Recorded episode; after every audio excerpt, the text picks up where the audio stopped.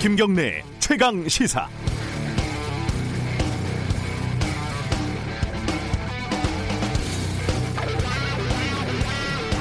요즘 종이신문 보시는 분들 많지 않으시죠? 저는 직업이 직업이다 보니 매일 아침 종이신문을 보는데요. 어제 그만 못 볼 걸 보고 말았습니다. 어제자 조선일보 14면에 이런 제목의 기사가 실렸습니다. 마스크 사려고 난린데 정부는 마구 뿌리고 있었다. 기사를 읽어보니 정부가 공장에서 마스크 물량을 우선적으로 또 대량으로 받아가기 때문에 시중에 풀리는 마스크가 부족하다. 이런 비판이었습니다. 그런데 말이죠. 똑같은 조선일보 14면, 그러니까 같은 지면 구석에 이런 광고가 있더군요. 본지 구독료 자동 이체하세요. 마스크 세트를 드립니다.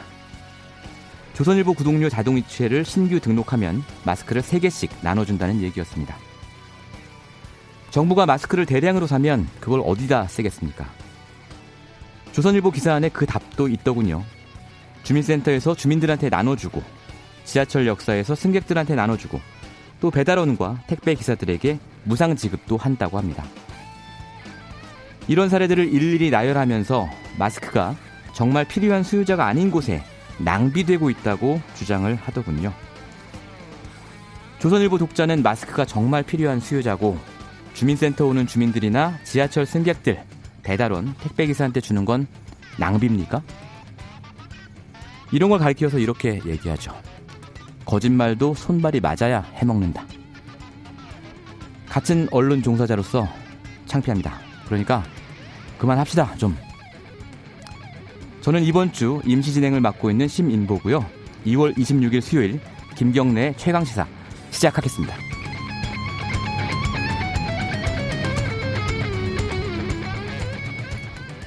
네, 김경래 최강 시사 유튜브 라이브로도 함께 하고 있습니다. 문자와 콩으로 참여하실 수 있는데요. 샵 9730 짧은 문자 50원 긴 문자 100원이고요. 스마트폰 콩으로 보내시면 무료입니다. 주요 뉴스 브리핑 시작하겠습니다. 오늘도 고발 뉴스 민동기 기자 나와 있습니다. 안녕하세요. 안녕하십니까.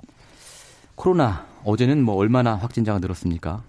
오후 4시 기준으로요. 예. 144명이 새로 확진자로 판명이 됐습니다. 아, 그래서 많긴 많은데 그 전날보단 줄어든 것 같아요. 그렇습니다. 예, 예. 그러니까 확진자가 모두 이제 977명으로 증가를 했는데요. 1000명이 코앞이네요. 사망자도 11명으로 좀 늘었습니다. 이제 예. 두 자리 숫자가 됐습니다. 예. 근데 더 좀 우려가 되는 사건들이 좀 발생을 했는데 대형 교회 부목사하고요. 아하. 항공사 객실 승무원도 확진이 되면서 네. 추가 확산 우려가 커지고 있는데요. 이런 분들은 많은 사람하고 접촉하는 사람들이니까. 그게 문제입니다. 예, 예. 서울 강동구 명성교회 같은 경우에는 평소 주일 예배만 한 6만 명 가량의 아. 신도가 참석을 하거든요. 예. 근데 이 교회 부목사가 지난 10, 14일 신자 5명과 함께 청도 대남병원에서 열린 교인 가족 장례식에 다녀왔습니다. 아, 지난 24일에 이제 양성 판정을 받았는데요. 예. 다만 그 동행한 신자 5명은 음성이 나왔습니다. 어, 다행입니다. 예, 해당 부목사는 지난 16일 오전 예배에 참석을 했기 때문에 예. 교회 내 추가 감염 가능성을 음. 배제할 수는 없는 그런 상황입니다. 예배에 뭐 몇천 명 참석했을 거 아니에요. 그렇습니다. 예. 그리고 근- 대한, 예. 대한항공 객실 승무원도요. 예.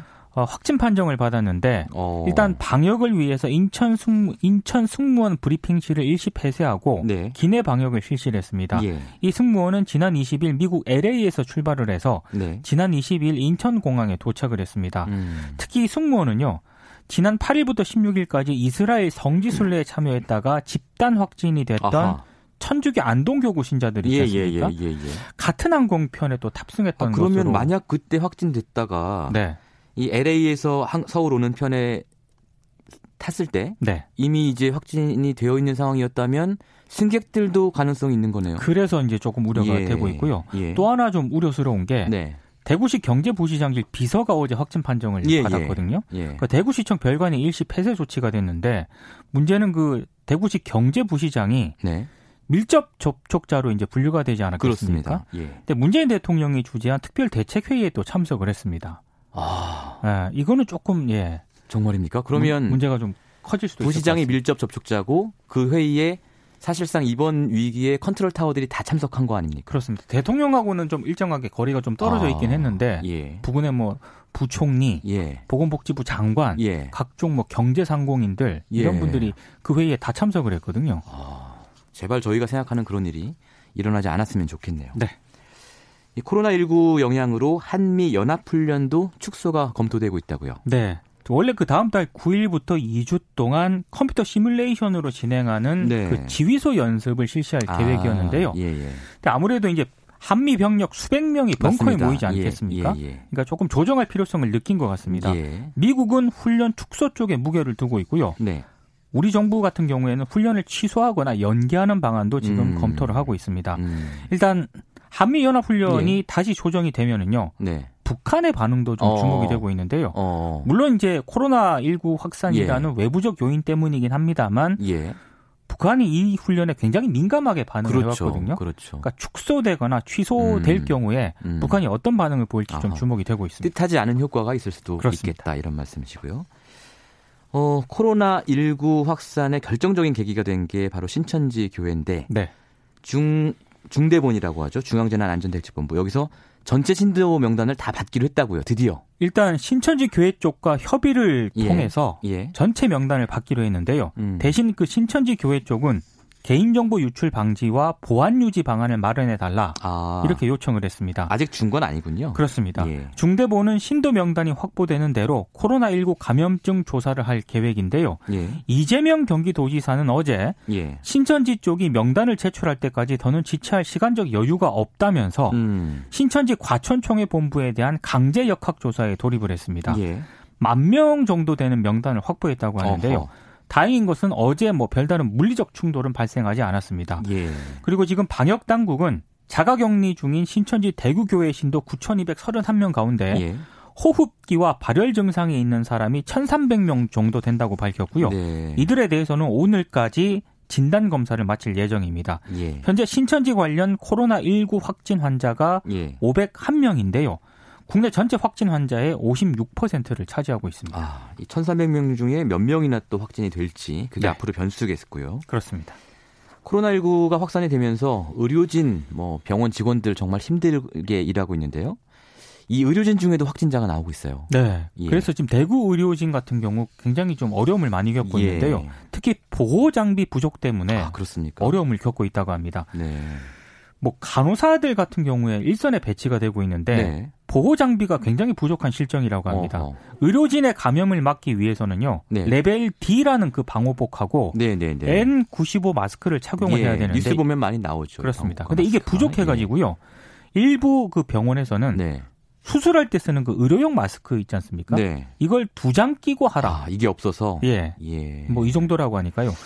음. 그리고 지금 선별 진료소를 찾는 사람도 계속 늘어나고 있지 않습니까? 네, 네. 업무 과부하에 허덕이고 있습니다. 아, 그렇겠죠. 그리고 지금 또 하나 지금 굉장히 좀 심각한 곳이 네. 청도 대남병원 5층 그렇습니다. 정신과 이 보호병동인데요. 예, 예. 지금 이곳에 입원 환자 83명이 격리가 돼 있거든요. 음. 그러니까 대체로 이제 만성 질환을 앓고 있거나 영양 상태가 부실한 그 그렇죠. 런 환자들이 많습니다. 근데 지금 적정한 치료가 안 되고 있다라는 그런 지적이 나오고 있는데요. 네. 환자용 침대가 아니라 온돌식 다인실로 되어 있고 그렇군요. 열이 있는 환자와 그렇지 않은 환자들이 지금 뒤섞여 아. 있는 그런 상태라고 합니다. 전국 장애인 차별 철폐 연대가 오늘 예. 국가인권위원회에 예. 이 병원에 남은 환자들에 대한 긴급 구제를 요청하기로 했고요. 예. 보건당국은 전국 420여 곳 정신과 폐쇄병동 감염 관리 현황을 전수 조사하겠다고 음. 밝혔습니다. 알겠습니다. 어제 민주당의 홍익표 수석 대변인이 뭐 설화에 휘말렸습니다. 이거 어떤 내용입니까? 어제 그 여의도 당사에서 브리핑을 가졌거든요. 예. 봉쇄 정책을 극대화시켜서 네. 코로나19 전파를 최대한 차단하겠다 이렇게 아. 얘기를 하면서 예. 대구 경북을 감염병 특별관리 지역으로 지정을 해서 통상의 차단 조치를 넘어서는 적극 차단에 나서기로 했다. 음. 이런 얘기를 했습니다. 네. 근데 이제 이런 얘기를 하면서 예. 이동 등에 대해서 일정 정도 행정력을 활용하는 걸 검토 중이다 이 말을 했거든요. 요 부분이 문제였던 것 같습니다. 그래서 예. 이 말이 예. 대구 경북 봉쇄를 의미하는 것 아니냐 이런 논란이 제기가 됐는데요. 그러니까 대구 경북에서 아무도 못 나오게 하고 아무도 못 들어게 하는 그런 봉쇄를 의미하는 거 아니냐 이렇게 지금 우한 봉쇄처럼 예, 사람들이 예, 예. 받아들인 거죠. 예. 그래서 이제 논란이 좀 제기가 되니까 추가 브리핑에서 네. 방역적 차원의 의미이지 대구 예. 경북을 고립시키는 것과 같은 그런 게 아니다라고 해명을 예. 했습니다만 논란은 가라앉지 않았고요. 예. 결국 문재인 대통령까지 나섰습니다. 예. 지역적 봉쇄가 아니다 이렇게 직접 수습을 했는데 음, 음. 이 파문이 지금까지 좀 이어지는 양상입니다. 그렇습니다. 원래 이제 저희가 초기에는 봉쇄 전략, 후기에는 완화 전략 이렇게 해서 이 방역과 관련해서 봉쇄라는 용어를 쓰는데 그렇습니다. 그 용어와 정말로 이제 사전적인 의미의 봉쇄가 좀 혼동이 됐던 것 같습니다. 네. 그래서 이제 그래서 간 건 아니겠지만 문재인 대통령이 대구까지 방문을 했습니다. 어, 일단 최대 피해 지역이기 때문에요. 어, 네. 코로나19의 지역 내 확산, 지역 외 확산을 반드시 막아야 한다는 점을 강조를 했고요. 예. 정부는 군과 경찰까지 투입하고 민간 의료 인력을 지원을 포함해서 음. 범국가적 총력 지원 체계를 가동했다고 어, 강조를 했습니다. 예. 근데 지금 어, 대구 지역이 굉장히 지금 상황이 악화되고 있지 않, 네. 않습니까? 예. 그래서 이제 사태가 걷잡을 수 없이 악화될 수 있다 이렇게 판단을 하고 직접 현장을 찾아가서 음. 사태 조기 종식 의지를 밝힌 것으로 풀이가 되고 있습니다. 네, 지금 총리도 대구에 내려가 있고요. 그렇습니다. 어, 전국에서 뭐 따뜻한 소식도 들려오고 있습니다. 특히 이제 시민들, 예. 대구 지역 시민들 같은 경우에요. 네. 어, 쌀국수 체인점을 운영하고 있는 한 대표는요. 예. 그 지난 22일부터 마스크 3개를 받으면 손님에게 만 원 상당의 양지 쌀국수라든가 예. 볶음밥을 포장을 해서 예. 지급을 하고 있다고 합니다. 예. 지금까지 100장 정도 마스크를 모았다고 하는데요. 네. 이번 주말쯤에 대구시에 이 마스크를 기부할 계획이라고 하고요. 음. 그리고 지금 임대료 깎아주는 운동은 전국적으로 예, 예. 확산이 되고 있거든요. 그렇습니다. 예. 지난 14일 전주를 시작으로 이제 전국 예. 각지로 확산이 되고 있는데 네. 어, 전주 지역 전통시장 같은 경우에는 임대료를 최대 20%까지 네. 낮추기로 했고요. 네. 남대문 시장 있지 않습니까? 예. 이 상가 건물주들 역시 3개월간 임대료를 20% 네. 인하해 주기로 했습니다. 어려울 때 서로 돕는 거죠. 그렇습니다. 뉴스브리핑 고발뉴스 민동기 기자였습니다. 고맙습니다. 감사합니다. KBS 일라디오 김경래의 최강시사 듣고 계신 지금 시각은 7시 32분을 지나고 있습니다. 최강 시사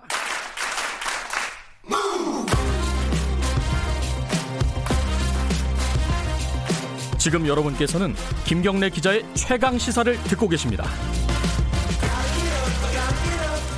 네, 어제였죠. 신천지 예수교회 이만희 총회장 명의의 특별 편지가 두 번째 편지죠. 언론에 공개가 됐습니다. 뭐 신천지 전 교인의 명단을 방역 당국에 제공하겠다. 전수조사도 받아들이겠다라는 것이 요지인데요. 과연 이 조치가 실효성이 있는지 있을지 기대도 되고 걱정도 됩니다. 어제 저희가 이분을 모셨었는데 어제에 이어서 신천지를 알려주마 2탄이라고 생각하시면 되겠습니다. 무려 13년 동안 신천지 취재를 해오셨던 YTN 앵커이자 전 CBS 대기자 변상욱 기자 이틀 연속으로 모셨습니다. 안녕하세요. 안녕하십니까. 예. 살다 보니 세상에 이런 일이 아, 근데 이렇게 KBS 13년 연속 동안 출연도 하고요. 예, 아, 예. 취재해오신 게 드디어 이제 빛을 보시는 건데 예. 좋은 건지는 모르겠습니다. 아, 이런 걸 네. 안 써먹는 날이 더 바람직한 맞습니다. 거겠죠. 예, 빨리 예. 마무리가 됐으면 좋겠습니다. 네. 예. 자, 뭐, 조 회장님이 신, 뭐, 편지를 맞습니다. 했- 예, 이게 효과 있을까요? 일단은 긍정적으로 봅니다. 왜냐하면은 총회장이 예. 명단 다 공개하라. 네. 이렇게 이제 지시가 떨어져야만 그다음부터 뭔가 움직임이 시작되는 거니까요. 그래도. 근데 문제는 공직자, 네, 공무원들과 또는 언론사 기자 뭐 이런 명단까지 나올 것이냐 셀럽들의 명단 음. 예 항상 유명 연예인들이나 뭐 유명 인사들도 그 종교 활동을 하다가 막상 기자들이 물어보면 네, 네. 아니요 난 그게 좋아서 그냥 그랬지 음, 거기에 소속된 사람은 절대 아니다 이제 이런 식으로 그렇습니다. 나오는데 예. 공직자나 언론 등 셀럽들의 명단도 나올 것이냐 아하. 하는 문제가 있고 그게 근데 사실은 이제 신천지 쪽에서도 보안 유지를 전제로 예. 주겠다는 거잖아요. 어차피 그런 대책들을 법적인 검토와 함께 안에 그 법무 예. 관련 멤버들이 있습니다. 하면서 시간을 끌었던 것 같습니다. 어차피 음, 바로 내놨으면 되는 지금까지. 일인데 네. 도대체 어디까지 내놔야 되는 건지 어떤 방법으로 최대한 뺄 건 빼야 되는 건지 예. 어디를 뺄 건지 자기네 내부의 consensus를 이루는 합의 과정도 필요했을 안에. 법무팀도 있고 예, 그렇군요. 네, 저, 저 종종 만났습니다. 예. 하긴 많이 뭐 만나셨겠네요. 재판하고 대질 신문하다 보면 늘 만나게 되니까. 많이 만나셨겠네요. 근데 여기는 사실 위험성이 낮은 그룹입니다. celeb들은. 그렇죠. 예, 네, 감염에 예. 있어서는 예. 적어도 방역 감염에 있어서는 근데 네. 피교육생들 네. 이건 우리 소관이 아니어서 그건 피교육생들. 네, 그러니까 우리 소관이라는 건 총회 본부 소관이 아니고 예. 각 지부 소관인데 네. 우리가 하긴 참 난감한데라고 하는데 결국 그것도 준다고는 합니다만은 어허. 피교육생이라고 하는 것들은 어떤 의미냐 하면은 예. 늘 단체로 모여가지고 예. 그리고 이제 그 앉아가서 좌식으로 앉아가지고 계속 하루에 몇 시간씩 교육을 받고 그럼 그 피교육생도 이 지금 신천지 교도 명단 21만 2천 명에 들어 있는 겁니까? 안 들어있는 들어있는 수도 있고 안 들어있는 수도 있죠. 안 들어 있을 수 있어요. 왜냐하면 예. 1단계부터 7단계인데 예. 1, 2, 3단계 정도는 신천지인 걸 전혀 얘기하지 않고 아. 무료로 성경 공부를 시켜준다거나 뭐 아. 철학 공부를 시켜준다거나 하면서 예. 모이게 하는 건데 예.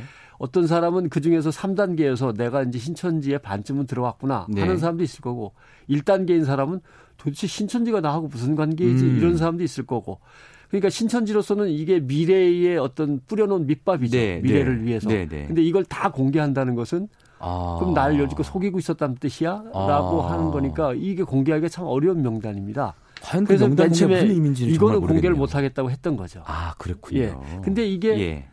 코로나 바이러스에 제일 취약한 그룹이란 말이죠. 그렇죠. 예, 그런 예. 점에서 이걸 공개해야 되는 거고, 예. 그 다음에 이제 외곽 사업 그룹, 외곽 사업 그룹. 예.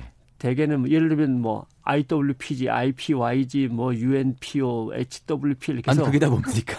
영어로 네 글자로 된그 예. 단체들이 많습니다. 이건 다 외곽 사업 그룹들입니다. 어, 이름만 들어서는 신천지인지 전혀 모르 전혀 예, 감추고하는. 그 다음에 이제 국제 프로젝트 그룹, 아하. 예, 전 세계 평화를 가져오기 위해서 예. 애쓰고 있는 그룹. 어. 뭐 내용은 간단합니다. 모든 세계 지도자들한테 다시는 전장을 전쟁을 안 하겠다고 네. 각서를 받는다. 아 정말요? 예. 그 다음에 어 좋은 일 하네요. 예. 진짜 그 일을 한다면 제가 거기 가입하겠습니다. 실제로 각서 안 받습니까? 예, 전쟁을 안 한다는 각서를 전부 다 받는다. 예.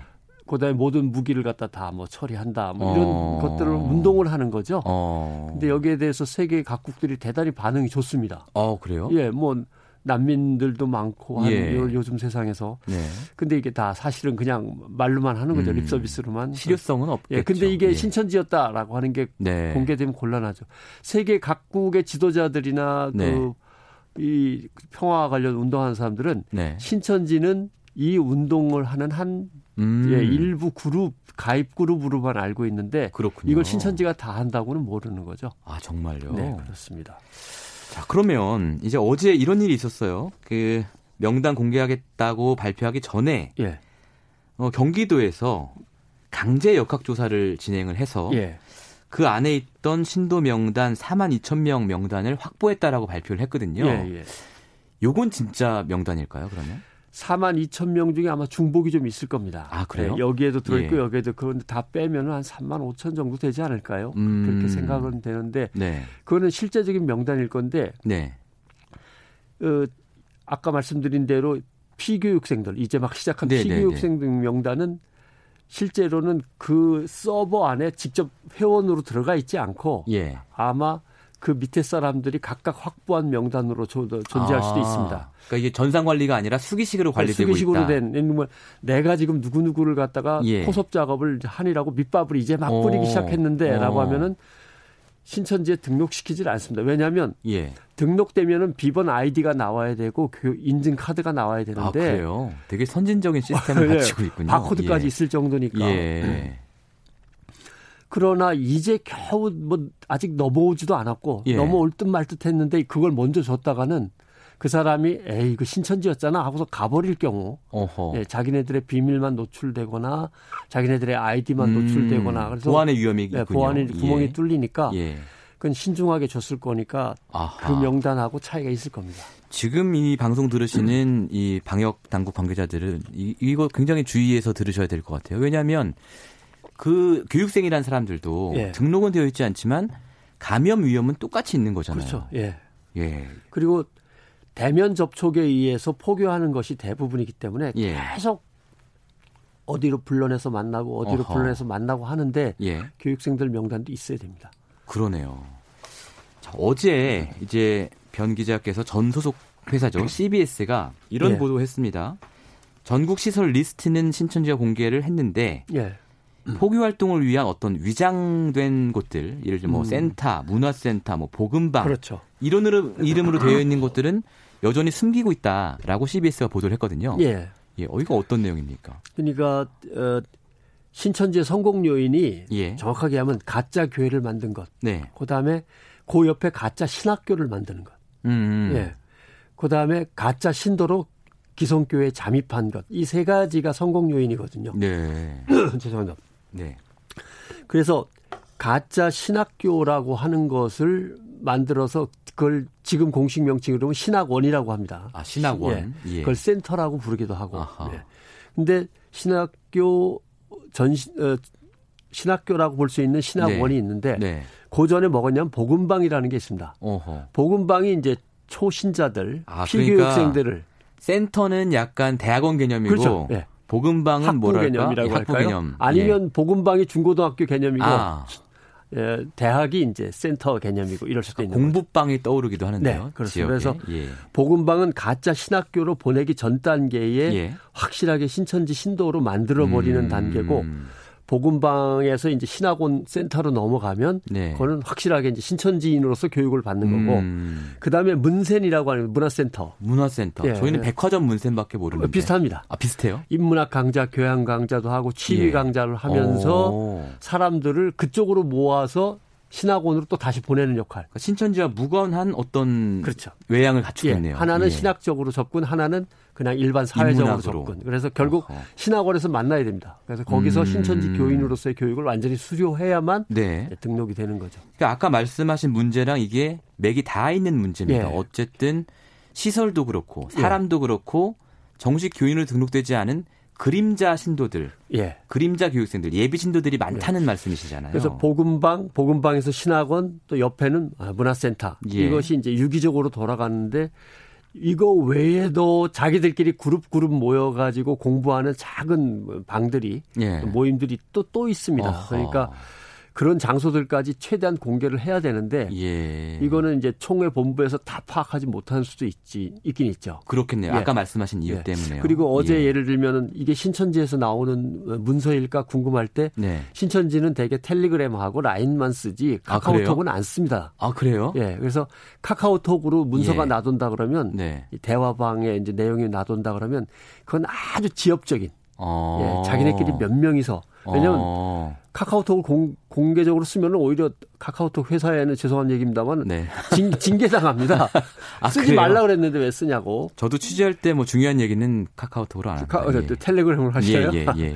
그래서 라인과 텔레그램으로 공식적인 건 다 이루어지고 카카오톡은 음. 아주 지엽적으로 몇 명이서 자기들끼리 급히 그렇군요. 할 때만 만들어지는 거라 예. 그런 거나 다 마찬가지가 되겠죠. 예.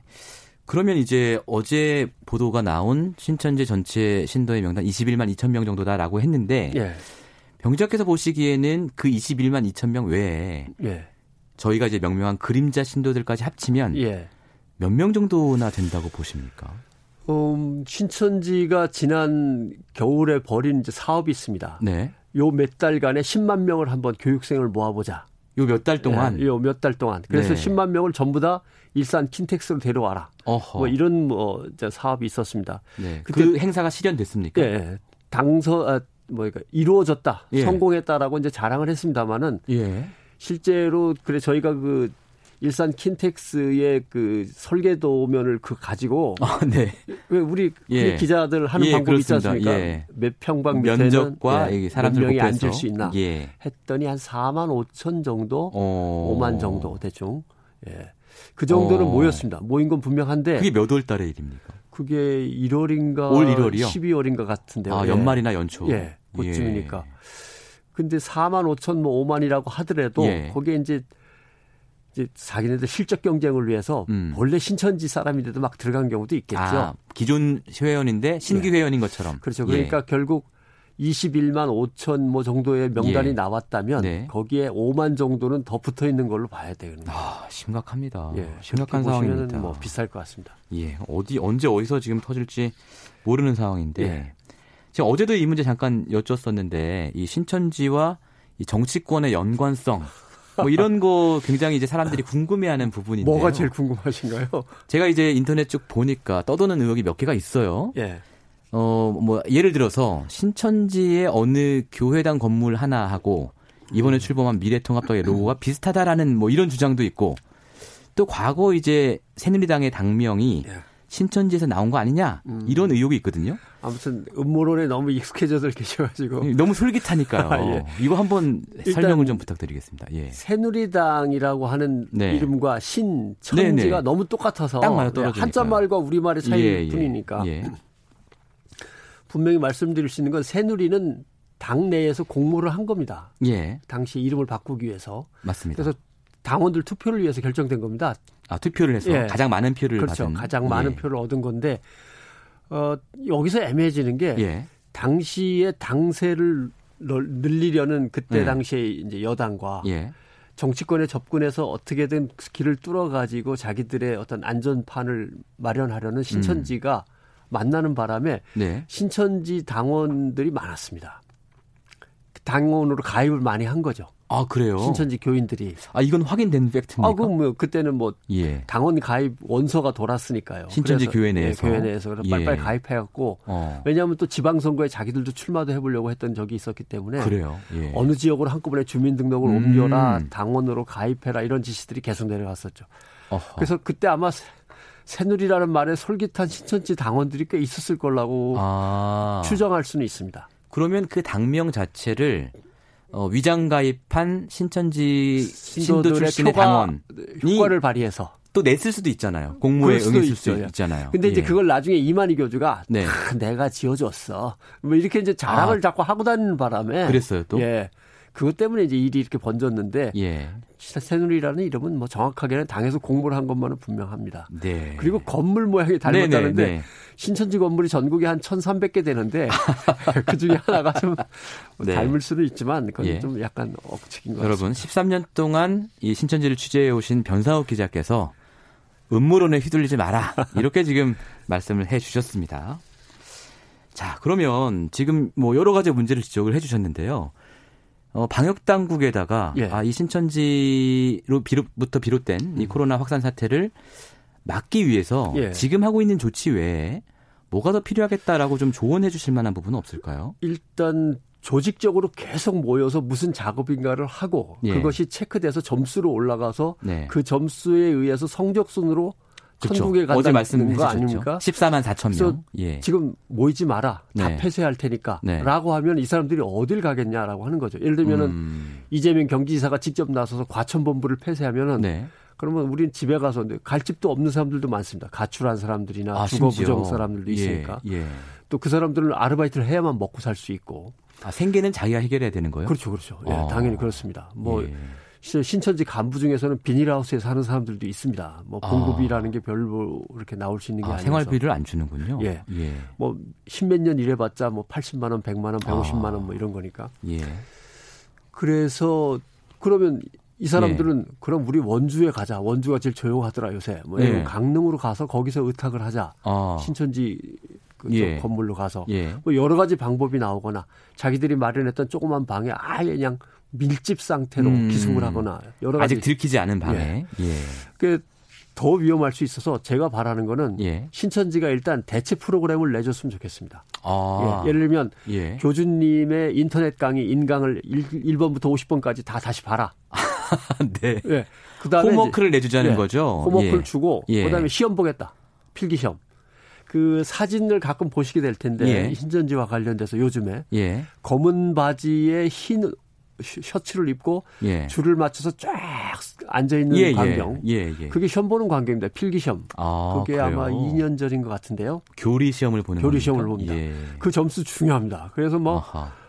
교리 시험을 엄청나게 세게 공부해서 보고 그랬습니다. 예. 그런데 그런 시험을 한 번 더 보겠다고 하는 수밖에 없습니다. 아, 어디 가서 현실적인 대책이네요. 예, 교회에 예. 숨어들거나 예. 길거리에서 2대1로 뭐 사람들을 붙잡아 가지고 예. 포교하지 말고 예. 대면 접촉하지 말고 집에서 시험 공부 열심히 하고 있어라. 아, 그리고 인강 1편부터 50편까지 다시 한번 쭉 봐라. 예. 이런 그러니까, 식의 예. 그래야만 신천지 신도들의 움직임이 음, 잦아들고 음. 어, 멈추게 되는 거지. 안 그러면 뭐 큰 효과를 발휘하기 어렵습니다. 그러니까 이를테면 어떤 음성적인 풍선 효과가 발생할 가능성이 있으니까 이 그럼요. 사람들의 이동성을 최대한 예, 제한할 수 있는 어떤 교육 프로그램을 예, 시행을 하면 좋겠다라는 예. 말씀이에요. 그리고 예. 그것이 총회장 이름으로 이만희 교주의 이름으로 계속 지시가 자꾸 반복해서 내려가야 되고 그래야 효과가 있다. 그다음에 레임덕이 지금 벌어지고 있는 것이어서 아 그래요? 예, 총 회장 말이 안 먹힙니까? 총 회장이 이제 나이가 90 아닙니까? 예. 저 사람 사후에 누가 이제 대권을 쥐느냐의 문제. 아. 그래서 분리 독립주의자들도 있습니다. 아 그래요? 그래서 이미 한 14개, 15개 정도는 떨어져 나가서 예.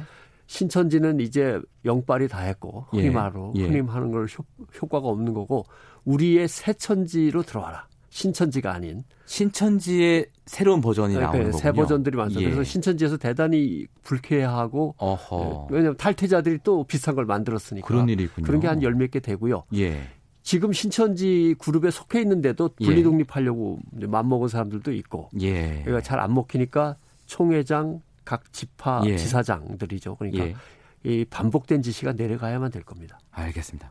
저희가 오늘 이런 방송을 하는 게 절대로 뭐 신천지에 대한 혐오를 부추기거나 이런 건 그럼요. 아니고요. 예. 근데 최근에 이제 청와대 청원이 음. 거의 70만 명이 됐어요. 이 문제는 어떻게 보십니까? 짧게 좀 말씀 주시면요. 혐오와 배제로 예. 코로나 바이러스 방역을 할 수는 없다고 생각합니다. 네. 예.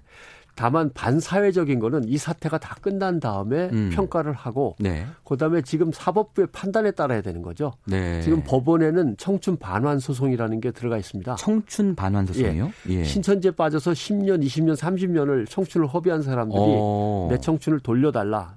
근데 그것이 정당한 자발적인 가입이 아니라 예. 속여서 데려갔고 속여서 나를 갖다가 그루밍 상태에서 예. 제압을 하고 항상 그랬기 때문에 아하. 이건 내 청춘을 돌려받아야만 되겠다라고 해서 예. 손해배상 소송이 진행되고 있습니다. 소송에 참여한 소송인단이 몇 명이나 됩니까? 지금은 일단은 뭐 예. 일부만 참여해서 아, 어, 아직 숫자는 많지 예, 않고요? 사법부의 판단을 기다리는데 네. 1심에서는 지난번에 이겼습니다. 어. 일부.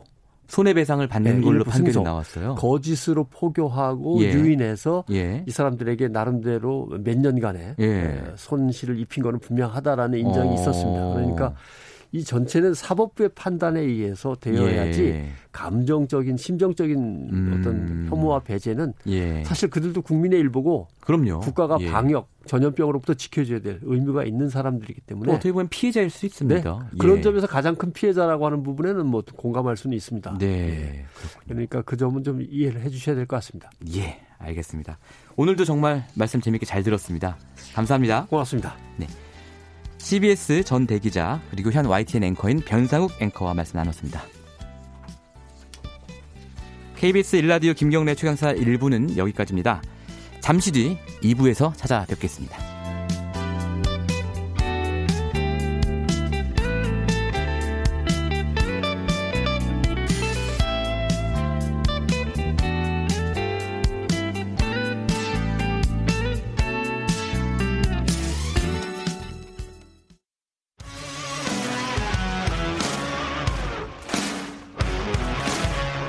뉴스타파 기자 김경래 최강 시사.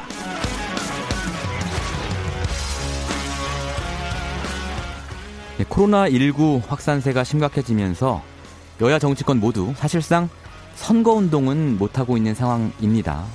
하지만 총선은 50일 앞으로 다가왔고요. 총선 시계는 계속 흘러가고 있죠.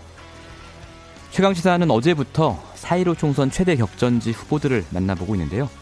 어제 서울 구로울 지역의 미래통합당 김용태 의원 만나봤고요. 오늘은 같은 지역 민주당 윤건영 예비후보 청와대 전 국정상황실장이자 문재인의 복심으로도 불렸던 분이죠. 직접 만나보겠습니다. 스튜디오에 직접 나와주셨어요. 감사합니다. 고맙습니다. 이 스튜디오에 직접 나오신 게 지금 코로나 때문에 어, 지역에서 선거운동 할 게 없어서 나오신 건 아닙니까? 비슷합니다. 원래는 지금 열심히 운동하셔야 되는데 맞습니다. 저희로서는 어쨌든 나와주셔서 좋은 일이고요. 그동안 이제 예비 후보로 등록해서 선거 준비하고 계셨고요. 네. 뭐 구로울은 공- 전략 공천 지역으로 분류됐지만 뭐 한때는 뭐 인경선 검토되고 있다 이런 보도도 있었는데 네. 지금 어떻게 공천이 확정된 걸로 봐도 되겠습니까? 아닙니다. 그건 당에서 결정할 아, 몫이고요. 아직 네. 공식 확정은 아니군요. 네, 그렇습니다. 예.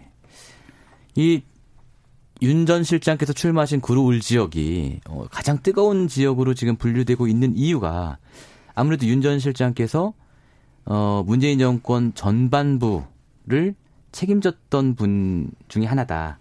이런 인식 때문이 아니겠습니까?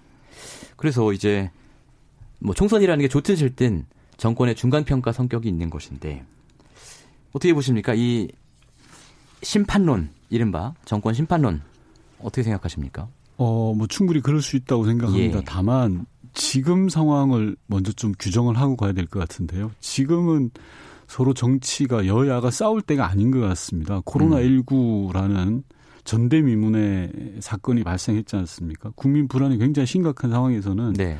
이럴 때는 우선 정쟁을 중단하는 게 맞다고 생각합니다. 음. 여야가 힘을 모아서 음. 코로나19를 극복하는 게 우선이고 그 다음에 야당 심판이냐 정권 심판이냐 그건 그 다음 논의할 상황이고요. 지금은 좀 힘을 모아서 음.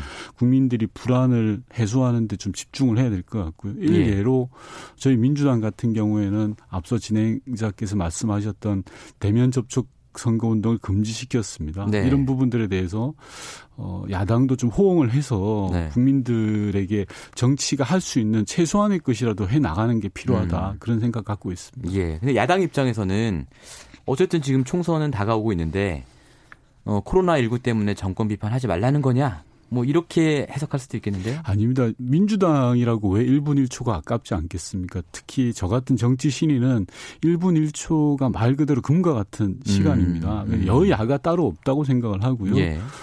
어, 지금 제가 지역에 가서 뭐 여러 분들을 만나면 열이면 열 하는 말씀이 뭐냐? 네. 싸우지 말라는 얘기. 음. 싸우지 말고 이래라라는 거에 모든 의미가 예. 좀 함축돼 있다 이렇게 봅니다. 예. 알겠습니다. 어, 청와대에서 제가 뭐 이제 저도 취재하면서 청와대도 취재할 때가 있고 이런데 워낙 그런 얘기를 많이 들었어요. 네. 이 윤건영 전 실장께서 당시 실장께서 많은 것을 결정하는 분이다. 사실상 실세다.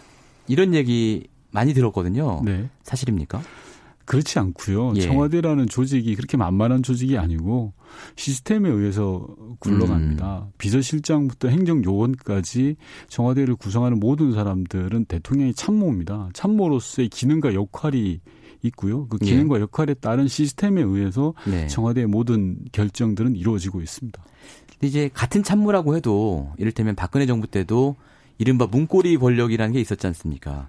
윤 실장께서 그런 문고리 권력 중에 하나다. 이런 얘기도 있었거든요, 사실은.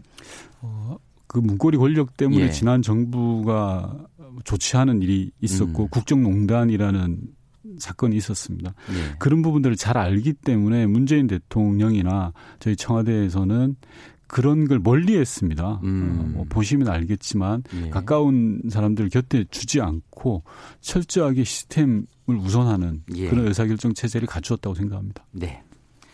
한 가지 또 불편할 수 있는 질문을 하나 드릴 네. 텐데요. 이 진중권 전 동양대 교수가 닷새 전에 윤건영 전 실장을 콕 찍어서 비판 글을 썼습니다. 제가 일부 내용만 추려 보면 조국 사태 책임자다. 또 대통령에게 조국 사태와 관련해서 대통령에게 국민의 뜻을 전달한 게 아니라 킹메이커 양정철의 뜻을 전달했다. 60명 전대협 출신이 당정의 요직을 차지하고 민주당 이제는 민주당까지 장악하려고 한다. 김대중 노무현 대통령은 386을 통제했지만 문재인 대통령은 이제 586이 된 그들을 통제하지 못한다. 이러면서 정말 이 강력한 비판을 했거든요. 네. 이거 보셨죠, 이 글은? 제대로 읽지는 못했고 네. 언론에 보도된 걸 아. 봤습니다. 어떻게 생각하셨습니까? 이런 비판에 대해서. 우선 대꾸할 가치가 좀 없다고 생각하고요. 음, 정확하게 사실을 잘 모르고 음. 하시는 말씀인 것 같고 그래서 제가 예. 일일이 대응하는 것 자체가 무의미하다라는. 생각을 했습니다. 그래서 뭐 이런 방구 네. 대응을 하지 않았습니다. 아. 그럼 이런 비판은 사실이 아니라고 지금 주장하시는 당연히? 예. 사실이 아닙니다. 시간 아까운 대꾸입니다. 아, 알겠습니다. 어, 그러면 그 조국 사태 때 그 조국 장관 임명을 강행해야 된다. 이걸 조언하신 분은 윤, 실, 윤 실장님이라는 건 이미 알려져 있는 사실이고요. 그 당시 이제 양정철 지금 연구원장이죠. 원장하고는 교감이 없었습니까? 네, 그런 거 없었습니다. 전혀 없었고요. 알겠습니다. 불편하신 질문을 넘어서 어쨌든 이제 문재인 정부 전반기에 큰 역할을 하셨던 분이기 때문에 문재인 정부 전반부를 어떻게 규정하느냐의 문제가 뭐 전체 총선을 놓고 봐도 그렇고 윤 전 실장의 그 선거를 놓고 봐도 그렇고 굉장히 중요한 문제 같습니다. 근데 성공이라고 자평하십니까? 어, 성공이냐 실패냐를 자평하기보다는 저는 예. 지난 2년 반 전반기를 일종의 전환의 시대라고 어, 규정을 하고 있습니다. 전환의 시대. 네. 이명박근혜 정부 9년 동안 이루어졌던 비정상적인 것들을 정상으로 돌려놓는 하나의 과정이었다라는 생각이 들고요. 그 과정에서 어, 많은 부분 이제 국민들이 체감할 성과를 만들어냈냐라는 부분들에 대한 음. 비난은 있을 수 있습니다만 음. 어, 해 나가는 방향은 옳았던 거다라는 생각을 가지고 있고요. 어, 문재인 정부에 대한 성과에 대한 판단은 네. 임기가 끝날 때까지 좀 지켜봐 주시는 게 어떨까라는 음. 생각을 갖고 있습니다. 그러니까 방향 전환은 옳게 했는데 그 방향으로 충분히 가서 체감되는 실적을 낸, 낸 것에 대해서는 아직은 뭐 좀 평가를 유보해 달라 이런 말씀이시죠. 맞습니다. 그래서 그런 측면에서 대통령께서도 올해 예. 핵심 기조를 성과 체감으로 규정을 하고 있고 음. 확실한 변화라는 화두를 던졌지 네. 않습니까? 민생이 어렵고 서민이 살기 힘든 상황에서 네. 실제로 구체적인 체감이 되는 것들을 만들어내는 게 정부의 음. 역할 그리고 여당의 역할이라고 생각합니다. 예. 야당에서는 그 방향 자체가 틀렸다라고 주장을 하고 있는 거잖아요. 뭐 네. 예를 들어서 뭐 전문 분야는 아니십니다만 뭐 소득주도 성장을 한다고 이제 최저임금을 올렸는데 그게 오히려 서민들의 삶을 힘들겠다. 뭐 이런 주장도 사실은 있습니다. 방향을 수정해야 되는 거 아니냐 이런 생각은 전혀 안 하고 있나요? 여당이나 청와대에서는? 음, 뭐 제가 그 전체적인 걸 논할 위치에 있지는 않습니다. 논할 위치에 계신 거 아니에요?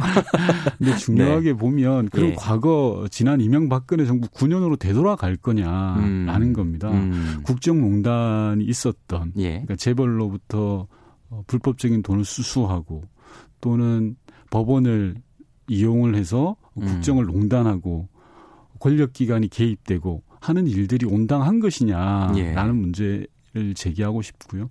경제와 관련해서도 음. 그러면 재벌이라든지 대기업을 통한 육성 그리고 예. 또는 부동산 경기 진작을 통한 경기를 좀 부, 붐업시키는 문제 예. 이런 것들이 과연 맞는 거냐 음. 사리에 맞지 않다라고 저는 생각합니다. 음, 음. 그건 이제 확실히 아닌 건데 네. 새롭게 하고 있는 것들이 별다른 효과를 못 보고 있는 거 아니냐 뭐 이런 지적은 있습니다. 그 부분은 제가 아까 예. 말씀드렸던 민생 경제에 있어서의 체감되는 성과를 체감. 예. 얼마나 많이 만들어내야 되냐라는 예. 부분과 연결되는 부분이라고 생각합니다. 알겠습니다. 저희 계속 이제 그 출마자로서 모셨는데 계속 전 청와대 실장으로서의 질문만 드려서 좀 죄송하게 생각하고요. 네. 이제 출마자로서의 질문으로 넘어가도록 하죠. 어, 서울 구로울에 출마를 하셨는데 네. 이제 미래통합당에서 거기에다가 김용태 의원을 보냈단 말이에요. 어제 이제 출연을 하셨는데 자객공천이라는 것이 언론의 표현이긴 하나 당이 나를 이곳에 보낸 이유가 윤건영 전 실장 때문인 건 분명하다. 그건 부인하지 않겠다. 어, 문 대통령의 복심이자 문재인 정부 총책으로서의 심판을 이 지역에서 받도록 하겠다. 이렇게 얘기했거든요. 어떻게 보세요? 이 자객공천이라는 것에 대해서.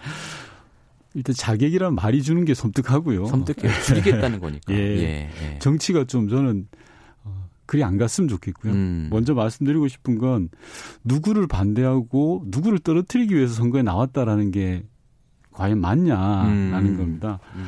만약 그렇게 이야기하면 구로 구민은 뭐가 되는 겁니까? 예. 그러니까 자기 이야기를 하고 왜 내가 나왔다라고 음. 이야기를 해야 되고 예. 다른 사람 이야기할 게 아니라고 생각을 하고요. 예. 다음으로 말씀드리고 싶은 건 김 후보님께서 출마 선언을 하면서 네. 바로 저에 대한 네가티브를 네. 공격을 하셨더라고요. 네. 뭐라고 하셨죠? 그때? 그 이야기를 하는 것 자체가 저한테 별로 유리할 것 같지 아, 않고요. 그러네요. 예, 네. 예. 앞서도 말씀드렸지만 지역 주민들을 만나면 열이면 열 하시는 말씀이 싸우지 말라는 아, 이야기입니다. 그래요. 예. 정치가 국민 신뢰를 못 받는 가장 중요한 이유가 진흙탕 싸움, 네가티브 공방이라고 저는 생각을 합니다. 음. 이번 선거, 구로 선거만큼은 정책으로 대결하는 좀 정정당당한 멋진 선거가 되었으면 하는 그런 바람이 있습니다. 예, 알겠습니다. 근데 이제 왜 구로울로 가셨습니까? 구로울하고 어떤 연고가 있으세요?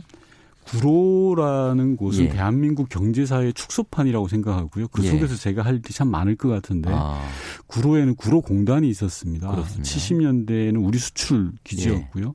예. 2000년에는 디지털밸리로 전환이 되면서 IT 기지였습니다. 20년이 지난 흐름 지금 예. 변화의 시기가 도래했고 한국 경제 사회도 마찬가지입니다. 음. 저성장, 저출산, 불균형 개발에 늪에 빠져 있는 한국 경제 사회와도 일맥상통한다고 생각하고 예.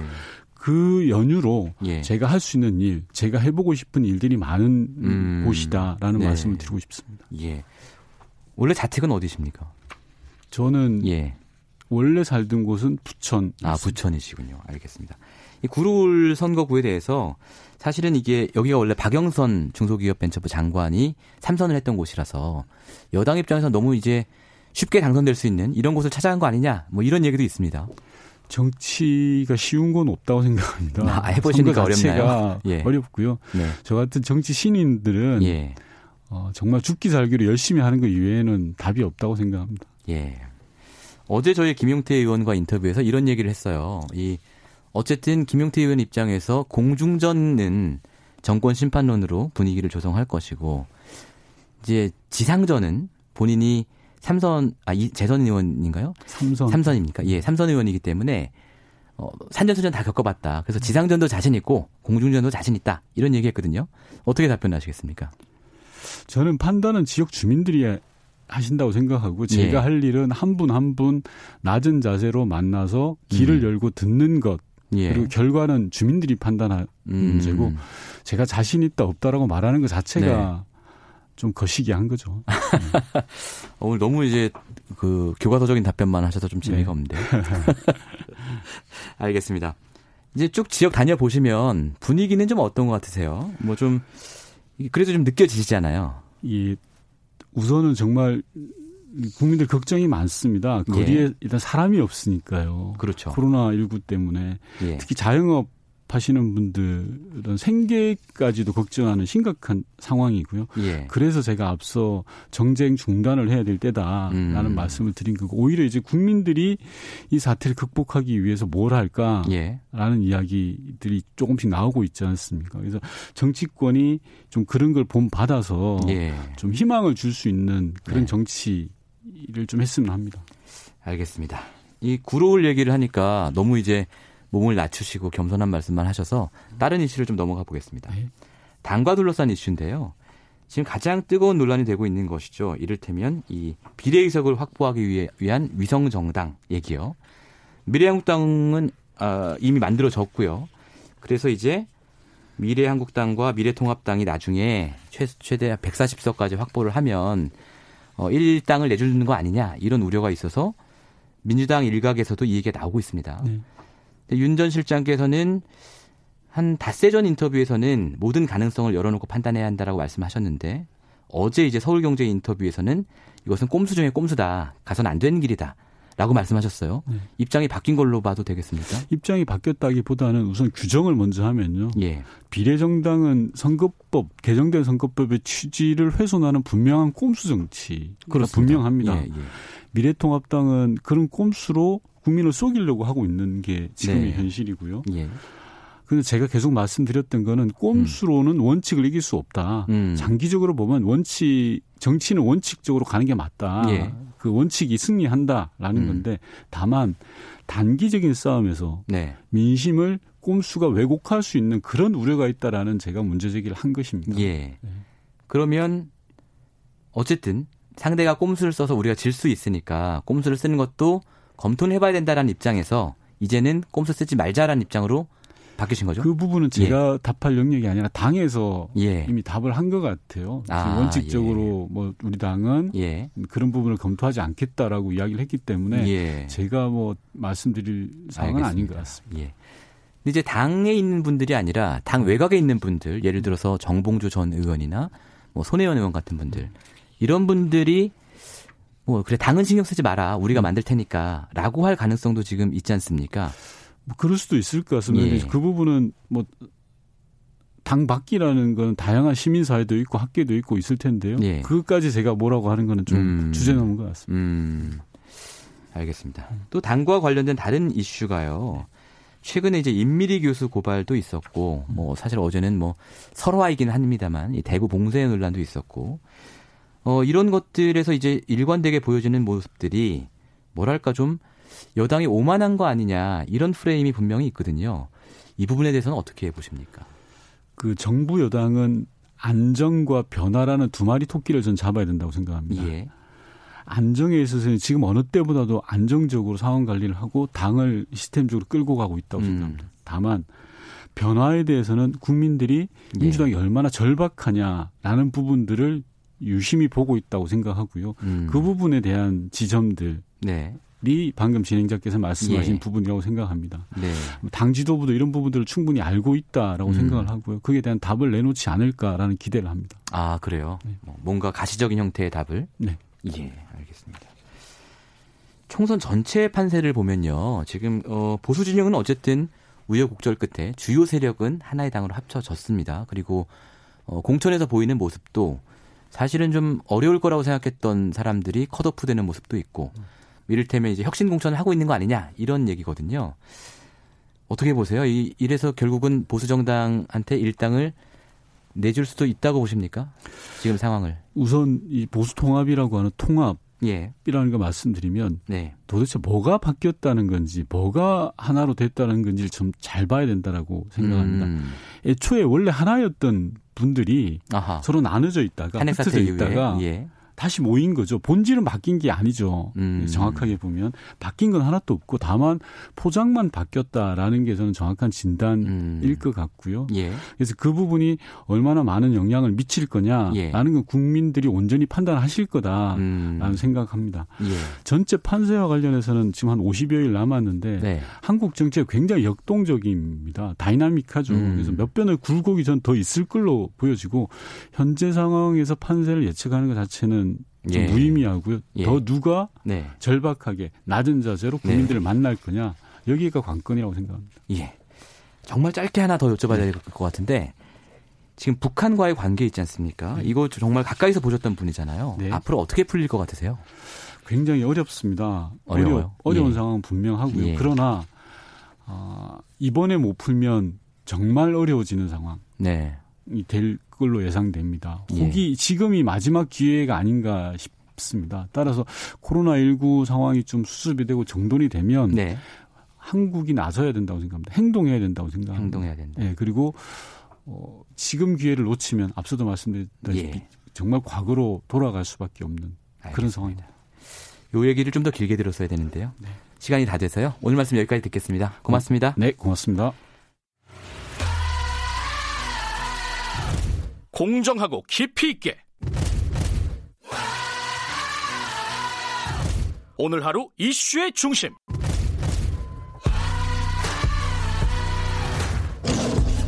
김경래의 최강 시사.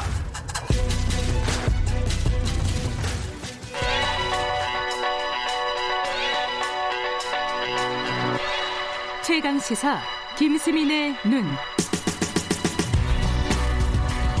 뉴스의 이면과 행간까지 꿰뚫어보는 김수민의 눈 시간입니다. 김수민 평론가 나와 계십니다. 안녕하세요. 네, 반갑습니다. 정말 이면과 행간 꿰뚫으시는 거예요? 아, 그렇게 홍보는 해둬야겠죠. 알겠습니다.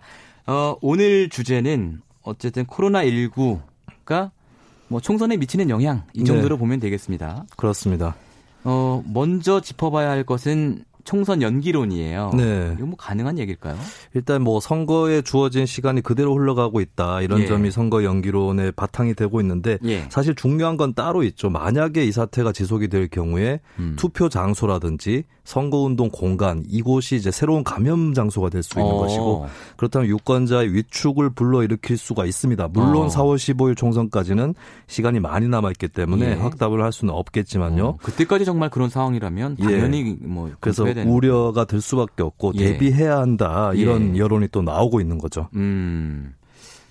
근데 이제 이게 어 연기를 뭐 할 수도 있는데 네. 이게 기술적으로 가능한 것이냐 네네. 이것도 사실 궁금하거든요. 그렇습니다. 이 선거 일자를 정하는데도 나름의 이념이 있습니다. 이론이 어, 있고 어. 공고주의가 있고 법정주의가 있거든요. 공고주의와 법정주의. 네, 예. 이게 쉽게 얘기할 수 있는데 예. 음. 공고주의는 선거 당국에서 언제 선거를 실시하기로 하였다라고 아. 공고를 하는 거예요. 그냥 네. 임의로. 그렇습니다. 예. 우리 역사에서도 보면은 1948년에 네. 5.10 총선이라든지 네. 4.19 전에 3.15 총선, 예. 뭐22 총선, 날짜가 막 뒤죽박죽이죠. 어, 그러네요. 이때는 이제 선거 당국에서 예. 언제 선거를 하겠다라고 자기들이 정해서 공지를 했습니다. 야, 그런 시절이 있었군요. 예, 근데 이게 이제 정권에게 유리하게 흘러가는 그렇죠. 선거가 아닌가라는 그렇죠. 의구심이 있어서 민주화 이후에 예. 법으로 예. 일자를 정해놓는 법정주의로 바뀌게 되거든요. 음. 그래서 이제 법에 보면은 네. 국회의원 임기가 5월 30일, 5월 30일까지라고 네. 돼 있는데 이제 50일 전 시점에서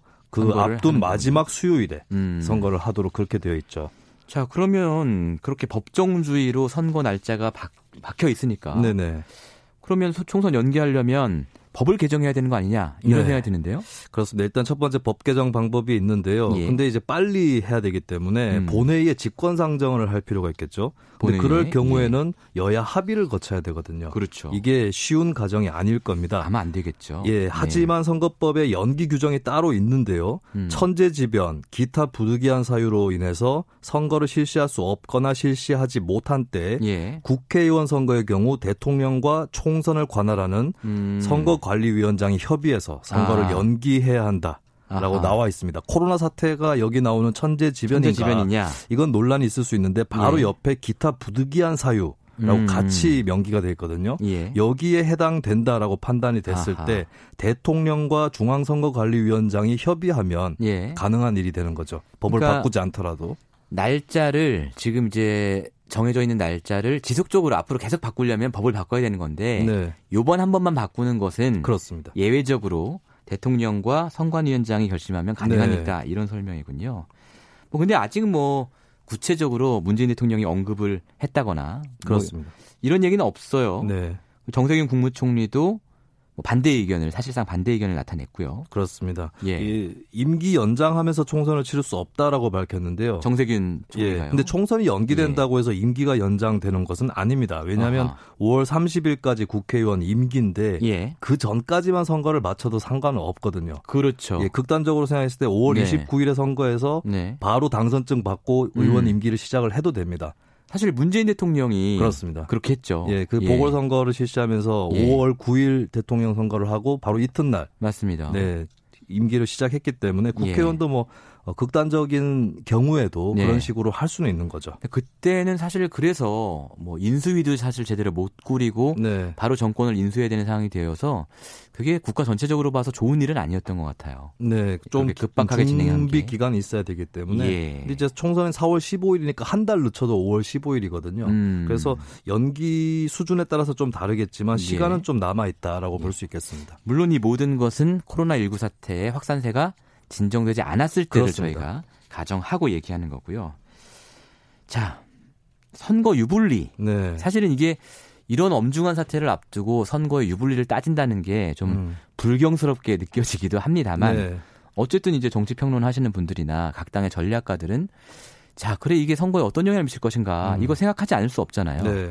그 얘기 좀 해주시죠. 다름이 아니라 민병두 민주당 의원이 예, 선거에 예. 미칠 유불리를 따지는 건 잘못된 일이다라고 네. 하면서 선거 연기론에 반대 의사를 표명했는데요. 음. 근데 코끼리를 생각하지 마. 이러면 코끼리 생각이 떠나질 않죠. 아, 그렇죠. 예, 그 말을 듣는 순간 그럼 누구한테 유리할까 이런 생각이 네, 또 네. 어, 날 수밖에 없는 건데 맞습니다. 근데 예. 어느 당에 유리하고 불리한지는 판단하기 대단히 어려울 것 같습니다. 왜요? 그러니까 총선 시점 즈음에 무슨 일이 어떻게 일어나고 아. 있을지는 알 수가 없는 거고 아. 위기를 빨리 맞은 쪽이 시간이 지나서 회복이 될 수도 있는 음. 거고 이거는 양당의 계산이 엇갈릴 수 있는 부분이거든요. 네. 다만 분명한 거는 민병두 의원 또 이렇게 말할 수밖에 없었던 거는 예. 여당 인사 입장에서 먼저 연기하자고 얘기를 꺼내는 순간 네. 선거 유불리를 따지고 있는 거 아닌가라는 음. 신호를 줄 수 있고 더 나쁜 것은 국민들에게 그때까지도 코로나 사태가 이어질 수 있다라고 네. 하는 그런 단정을 심어줄 수 있다는 겁니다. 아. 예, 그래서 선거에 불리하고 유리하고 이게 중요하다기보다는 예.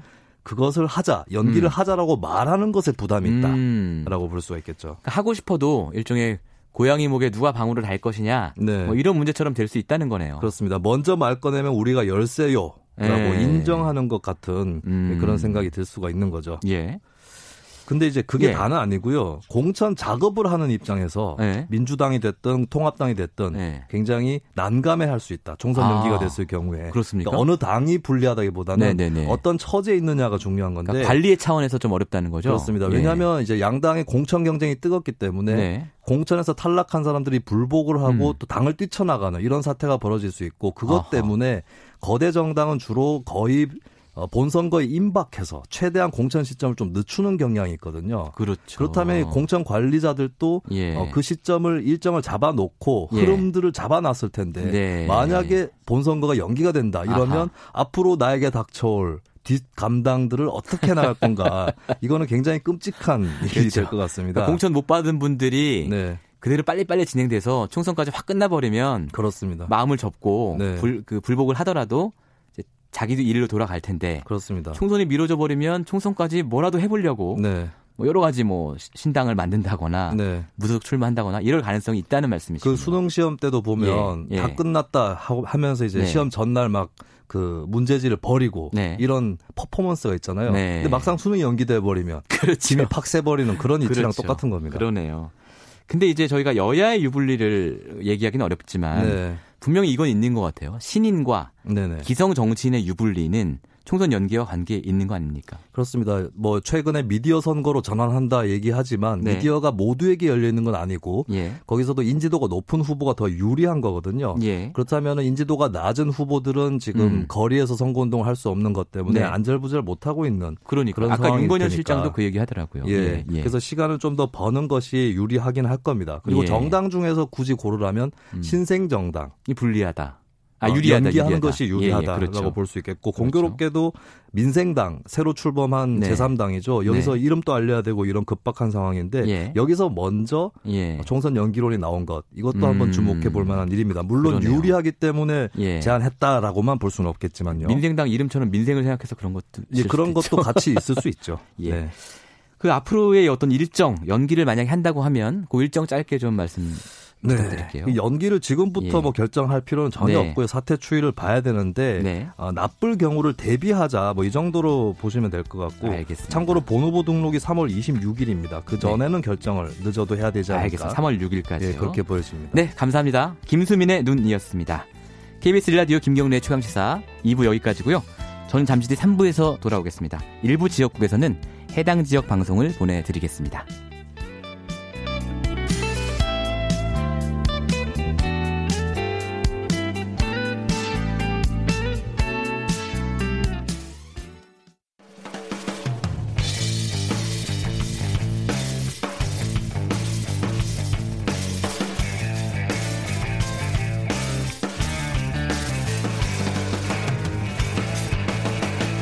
김경래의 최강 시사.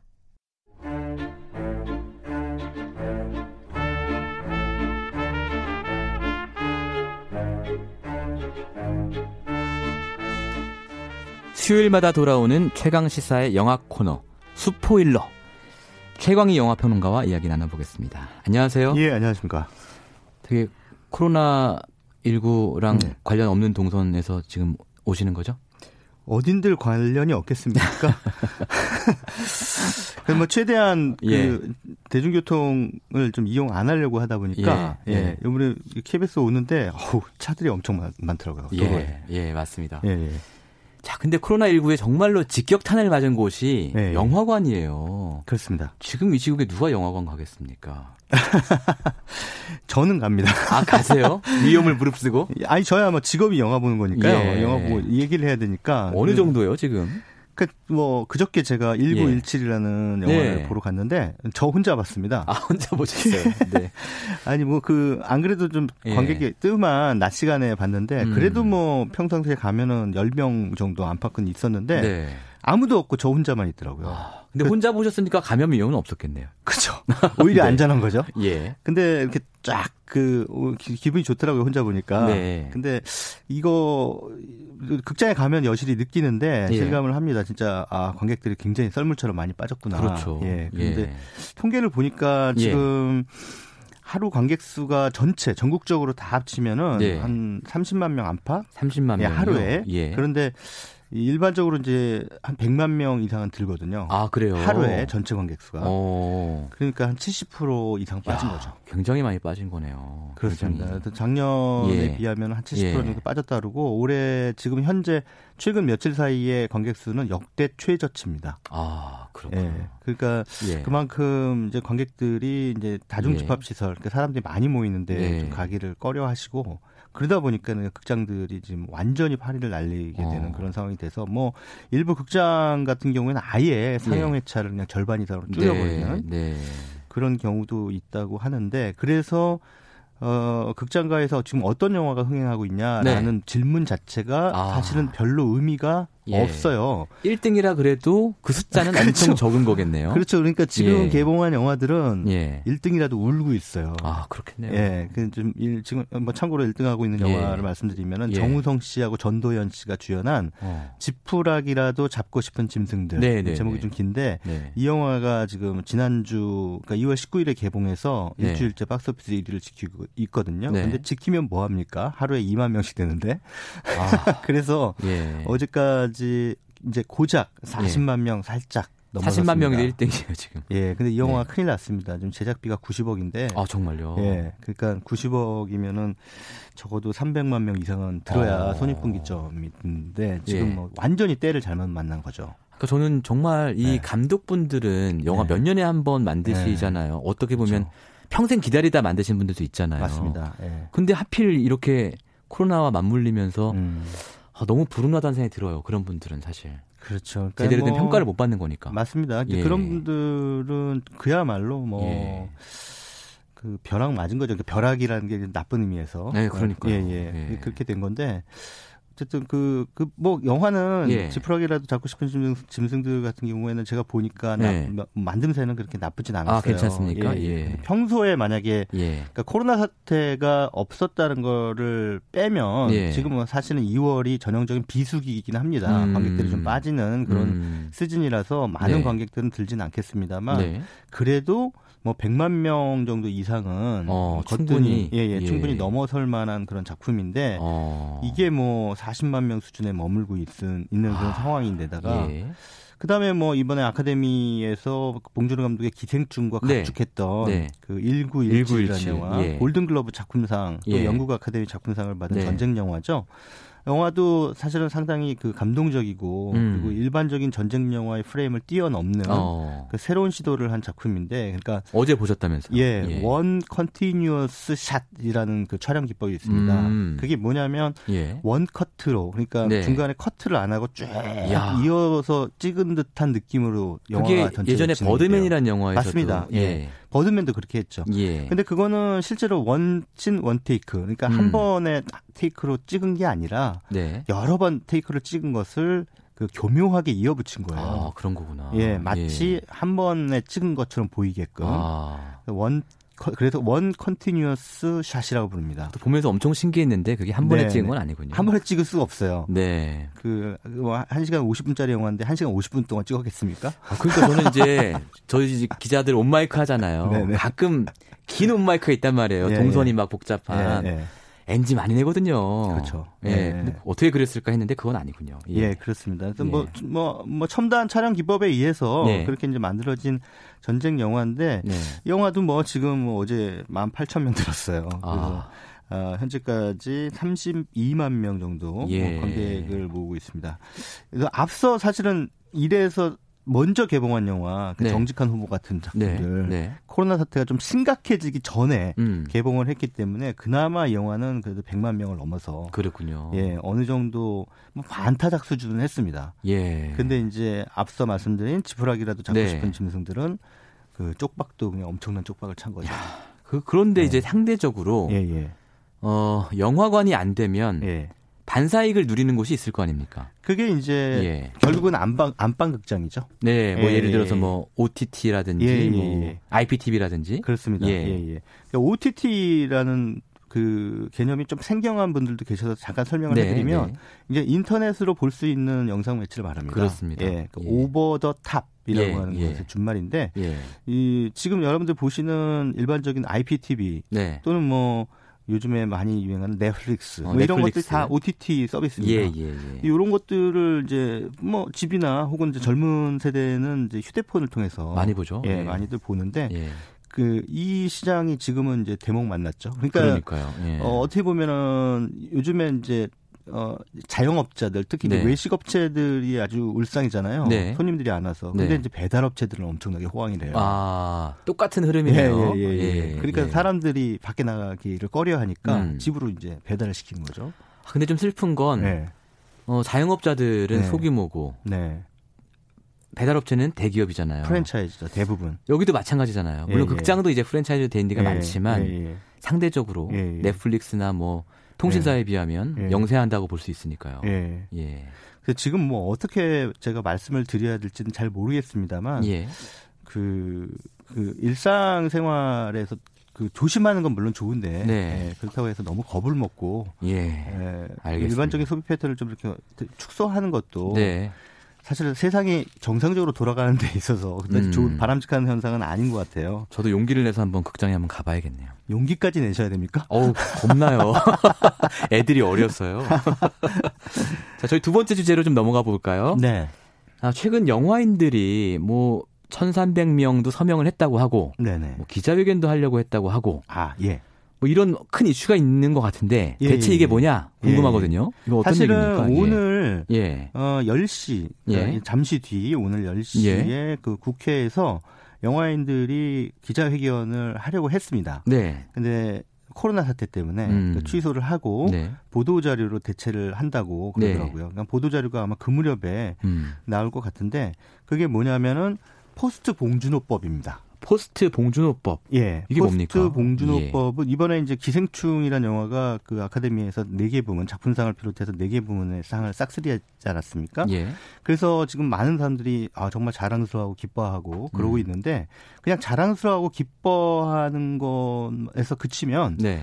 그 사실은 어 우리 영화 한국 영화의 지금 문제점이 가려져요. 어. 그 우리가 흔히 국뽕이라고 하죠. 네, 그 국뽕 네, 주사를 네. 맞아서 취해 있으면 음. 한국 영화 굉장히 잘 되고 있는 것처럼 보이거든요. 구체적으로 뭐 어떤 문제점이 있다는 네, 거예요? 그래서 사실은 예. 이 포스트 봉준호법은 네. 봉준호라는 감독 이후의 세대들을 키워내기 위해서 한국 영화가 음. 아, 한국 영화의 지금 현재 환경을 어떻게 개선해야 되는가. 아, 그래서 포스트 봉준호구나. 예, 예. 근데 제2의 그거를- 봉준호를 만들자. 예, 그렇습니다. 예. 근데 이제 그것을 어 봉준호 법이라고 예. 얘기한 건 예. 입법화 해달라는 얘기죠. 어. 그래서 국회에서 기자회견을 하는 어. 거예요. 하려고 했던 거죠. 법안의 내용은요? 법안의 내용은 이제 크게 세 개의 골자로 나뉘는데 예. 첫 번째는 대기업의 영화 배급업과 상영업 겸업을 제한한다. 아, 영화 배급업과 과 상영업을 상영업. 어, 같이 하는 것을 어. 제한한다. 지금 아시다시피 CGV 예. 같은 경우에는 CGV. CJ가 그렇습니다. 아, 예. 운영하고 있고 예. 그리고 CJ는 또 CJ ENM이라고 하는 예. 투자 배급사를 가지고 있습니다. 아. 이두 가지를 겸업하고 있죠. 아, 요런 거 못하게 하- 해달라는 그렇습니다. 거예요? 그럼 롯데 예. 같은 경우에는 롯데시네마라는 극장과 예. 그다음에 롯데 엔터테인먼트라는 영화 투자 어, 배급사를 가지고 어. 있습니다. 이렇게 메가박스도 그렇습니까? 메가박스 플러스 M이라는 배급사와 아. 메가박스라는 극장을 가지고 있죠. 지금 이제 거대한 영화 체인들이 다 해당되는 거네요. 맞습니다. 예. 그러니까 이것을 이제 영화계에서는 수직 계열화 이렇게 음. 부릅니다.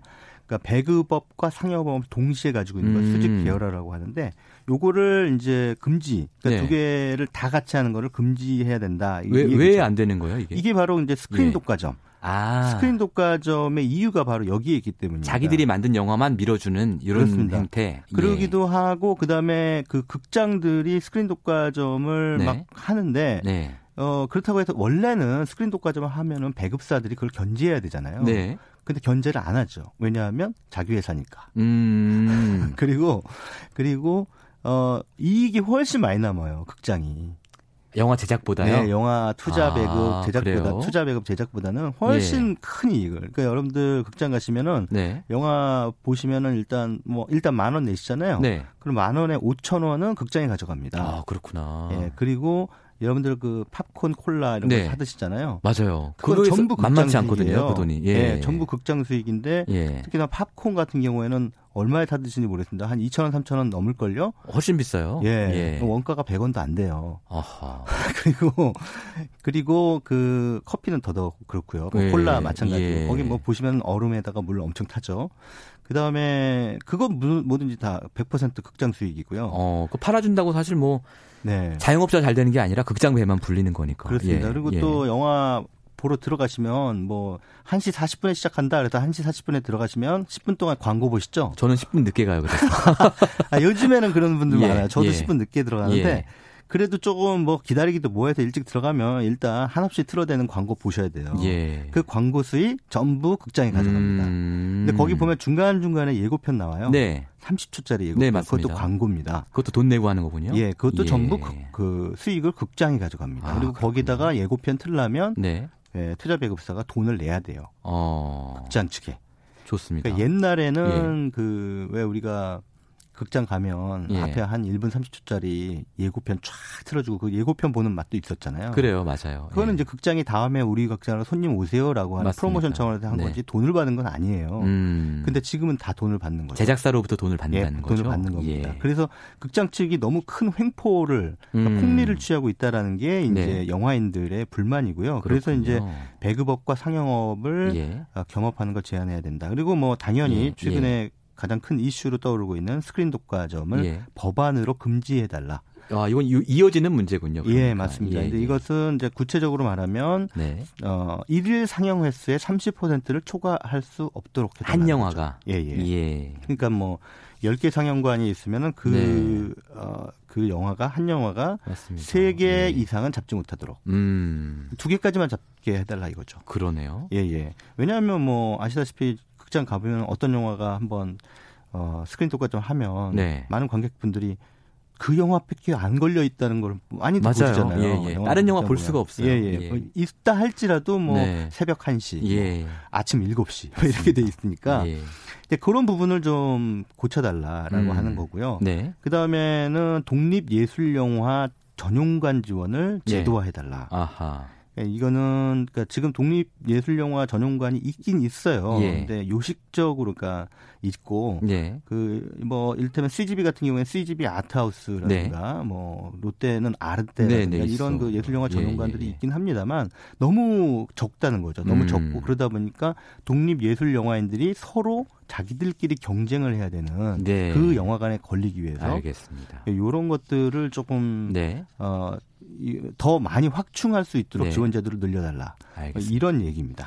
결과적으로 어쨌든 영화의 다양성을 확보하기 위한 장치들을 만들어서 네. 제2의 봉준호를 키워내자 이런 취지인 것 같습니다. 오늘 그렇죠. 말씀 여기까지 듣겠습니다. 감사합니다. 예, 고맙습니다. 지금까지 최광희 평론가였습니다.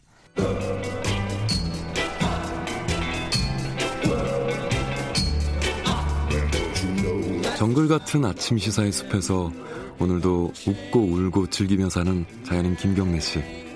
그의 하루 일과는 KBS 1라디오 김경래의 최강 시사를 진행하는 것으로 시작합니다. 어, 그런데 이게 무슨 소리죠? 아침부터 열심히 준비한 자연인 김경래의 밥상. 같이 드셔보실래요? 후회 없는 아침, 건강한 시사. 김경래의 최강 시사.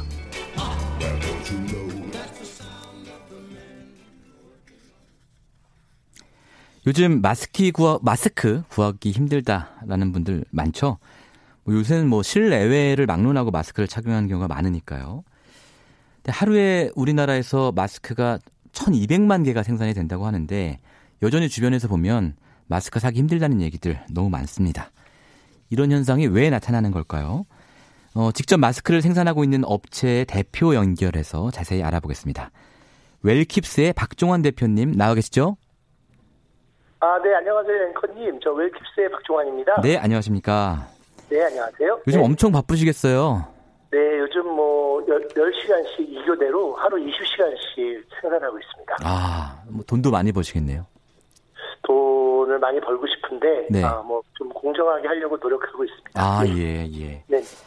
그, 하루에 지금 1200만 개가 넘는 양이 생산이 된다고 하잖아요.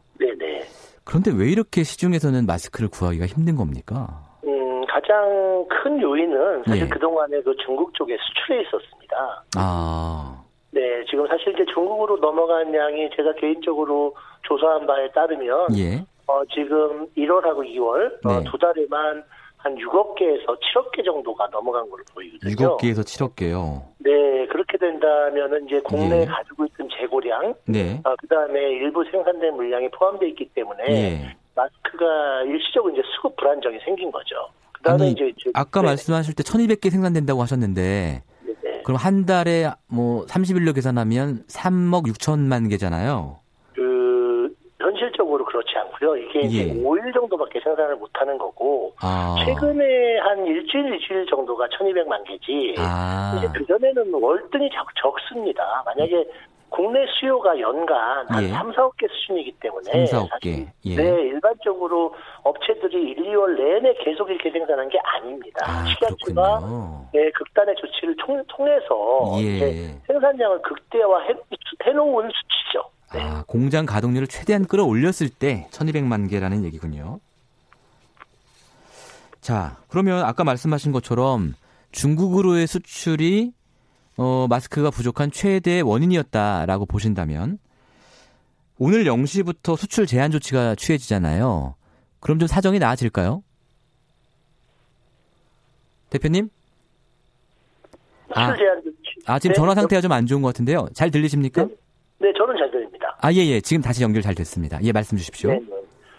어, 일단은 중국 수출을 제한한 거는 매우 시기적절합니다. 어. 아, 다만 좀 늦은 감이 있지만 늦었다. 사실은 1, 예. 2주일 전에 시행했다면 음. 더욱 효과가 극대화됐을 텐데요. 예. 늦었지만 아무튼 다행스럽습니다. 아, 네, 굉장히 효과가 많을 거고요. 예. 아마 이제 더군다나 수출량을 제한함과 동시에 공적 물량, 공적 판매처로 출하 의무 조치까지 내렸기 때문에 예. 어, 빠르면 4, 5일, 어, 늦어도 10일 안에는 예. 마스크 수급 불안정은 충분히 해소되리라고 저는 예상합니다. 아, 다행입니다. 다행입니다. 네, 네, 네. 근데 이제 수출 제한 조치에 대해서 일부에서는 네, 네. 어, 유통업자들, 도매업자들에 의한 수출만 제한이 된 것이지 네, 네. 생산 업체로부터 직접 수출하는 것은 제한이 안 된다. 뭐 이런 지적도 있던데 이건 어, 사실입니까? 그렇, 그렇 지 않습니다. 아, 사실이 어, 아니군요. 네, 네. 수출 수출은 일단은 300개 이- 이상 하는 거에 대해서는 제한을 받고요. 예. 다만 제조업체만 예. 제조업체만 생산량의 10% 이내에서 예. 수출할 수 있다. 아, 아. 이렇게 되는 겁니다. 그러니까 방금 하신 예. 말씀하고는 좀 배치되죠. 네네. 그러니까 도매업자는 아예 수출을 못 하고 아, 맞습니다. 제조업자는 수출할 수 있는데 생산량의 10%만 수출할 수 있다. 이런 얘기가 되는. 거군요. 네, 10% 이내죠. 네네. 10% 이내로. 네, 그것도 이들 생산량의 10%이기 때문에 예. 어, 상당히 기- 산, 산, 산셈이 복- 복잡합니다. 이게 이들 생산량인데 만약에 수출을 하려면 그렇다고 뭐 아주 작은 양씩 할 수가 없잖아요. 예. 그러니까 그걸 또 모으게 되면 또 예. 매점 매석을 주관하게 됩니다. 아. 그러니까 현실적으로 굉장히 어렵다. 이렇게 그렇군요. 그렇군요. 예. 네, 네. 근데 오늘 아침 신문 보니까요. 이런 기사들이 있어요. 그 네. 마스크 생산에 필요한 자재, 이 필터 원단이라고 하더라고요. 네, 맞습니다. 이 필터 원단을 중국에서 수입하기 때문에 중국의 업자들이 필터 원단 대줄 테니까 너네 물량 절반 우리한테 넘겨. 뭐 이렇게 제안하는 사례가 많다고 하던데요. 뭐 저희 회사에도 수차례 그런 제안이 들어왔을 정도로 아, 그래요? 그 흔히 그 이제 중국 제조업체가 직접 제안하는 건 아니고요. 네. 한국 내 일종의 벤더들, 어, 어. 대리상들이 좀 뭐 흔히 얘기하는 방송 용어로 적합한지 모르겠습니다만 네. 장난을 친다고 할까요? 예, 적합합니다. 예, 장난친다. 예, 예. 네, 그들의 제안은 그 50%까지는 아니고요. 예. 생산 물량에 MB를 대줄 테니 생산 물량의 뭐 15%에서 20%를 음. 300원이라는 낮은 가격에 달라. 아, 그런 이겁니다. 거군요. 네, 보통 중국으로 수출하는 업체들 뭐 저희는 안 하고 있습니다만 업체들 예. 얘기를 들- 들어보면 예. 비싸게는 2,400원까지 수출하거든요. 와, 원가가 얼마쯤 되는데요? 네, 2,000원 이상의 차익이 발생하는 건데 오. 사실 뭐 완전히 뭐 그냥 한 방에 뭐 뭘 하겠다는 그런 아주 나쁜 심보죠. 네. 어, 뭐 그런 부분도 아주 제한이 되는 거여서 제가 예. 사실은 한 20일 전부터 이런 제안을 계속 드렸습니다. 우리 정부 오. 관계자 측에도 예, 이 수출을 예. 제한해야 예. 이 문제가 풀린다. 그래서 예. 뭐 뒤늦은 감이 좀 없지 않지만 예. 어, 지금이라도 시행돼서 다행인 음. 거고요. 그런 업자들의 그런 장난질도 네. 막을 수 있는 거죠. 한 가지 걱정이 되는 게요. 우리가 네. 수출을 안 하면 네, 네. 중국에서 그 마스크 생산에 필요한 필터 원단을 네. 우리한테 또 수출을 안 하면 어떡하나. 그러면 어, 지금 이미- 재고 이미 떨어지면 더 이상 생산 못 하는 거 아니냐 이런 걱정이 들거든요. 네, 맞습니다. 이미 상당 부분 제한을 이미 하고 있습니다. 중국에서요? 하고 있는데, 네, 예. 네. 어, 이제 그렇기 때문에 이제 밴더들이 그런 장난도 칠 수 있는 거거든요. 예. 물량이 충분히 넘어온다면 뭐 그런, 그런 음. 딜이 성립이 되겠습니까? 안 그렇네요. 예.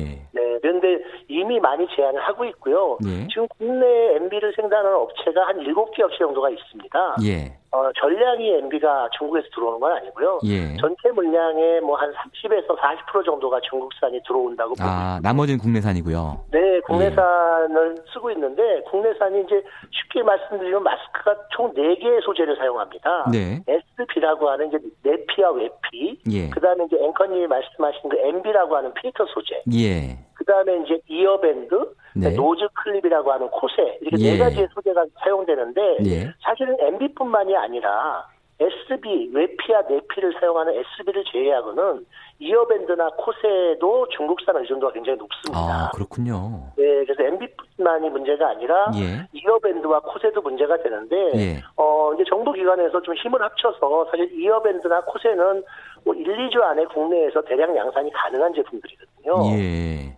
그래서 문제가 좀 바로 해소할 수 있을 것 같고요. 다만 아. MB가 문제인데 예. MB는 크게 보면은 이게 이제 마스크용으로 사용되는 MB가 있고 공기청정 청정기나 에어컨용으로 음. 사용되는 MB가 있습니다. 네. 그 당분간의 어떤 행정 지도를 통해서 네. 공기청정기나 에어컨 쪽에 사용 공조 쪽에 사용되는 MB를 예. 마스크 전용으로 유도를 한다면 음. MB 수급 문제도 크게 문제는 되지 않는다. 그렇군요. 아, 이렇게 보여집니다. 예. 어쨌든 수급의 걱정이 있긴 하나 방법은 네네. 있다. 이런 네, 말씀이시고요. 방법이 있습니다. 네, 네. 근데 또 문제는 이 가격 아니겠습니까? 마스크 값이 네. 너무 올라서 부담이 됩니다, 사실. 네, 맞습니다. 이 가격이 왜 이렇게 올라가는 거예요?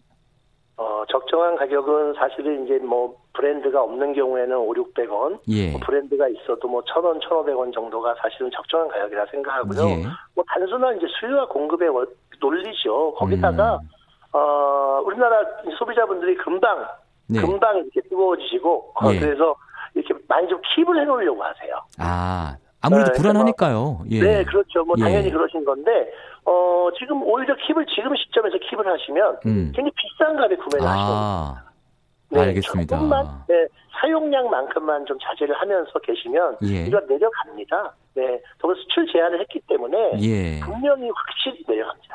언제쯤이면 좀 내려갈까요? 어, 저는 뭐 빠르면 15일, 오일? 늦으면 10일 네, 어, 예. 내려간다고 보고요. 다만 이제 공적 물량이 문제인데 네. 공적 물량으로 들어가는 물량이 많아지다 보면 그게 또 소비자가 사용하는 물량이기도 하지만 예. 판매분이 또 줄게 돼서 네. 어 이제 그게 좀 이 어떤 이슈 그게 약간 음. 문제가 될 수는 있을 것 같습니다. 근데 공적인 물량도 어차피 시민들한테 가는 거니까요. 맞습니다. 예, 네, 수요를 채워 주는 거 아니겠습니까? 그것도? 예, 그렇습니다, 네. 앵커님. 마지막으로 하나 여쭙고 싶은 게요. 네. 어, 마스크를 이거 재사용해도 되느냐라는 문제거든요. 저도 사실은 재사용을 하고 있는데 몇 번이나 재사용할 수 있어요? 안 됩니다. 아, 안 됩니까?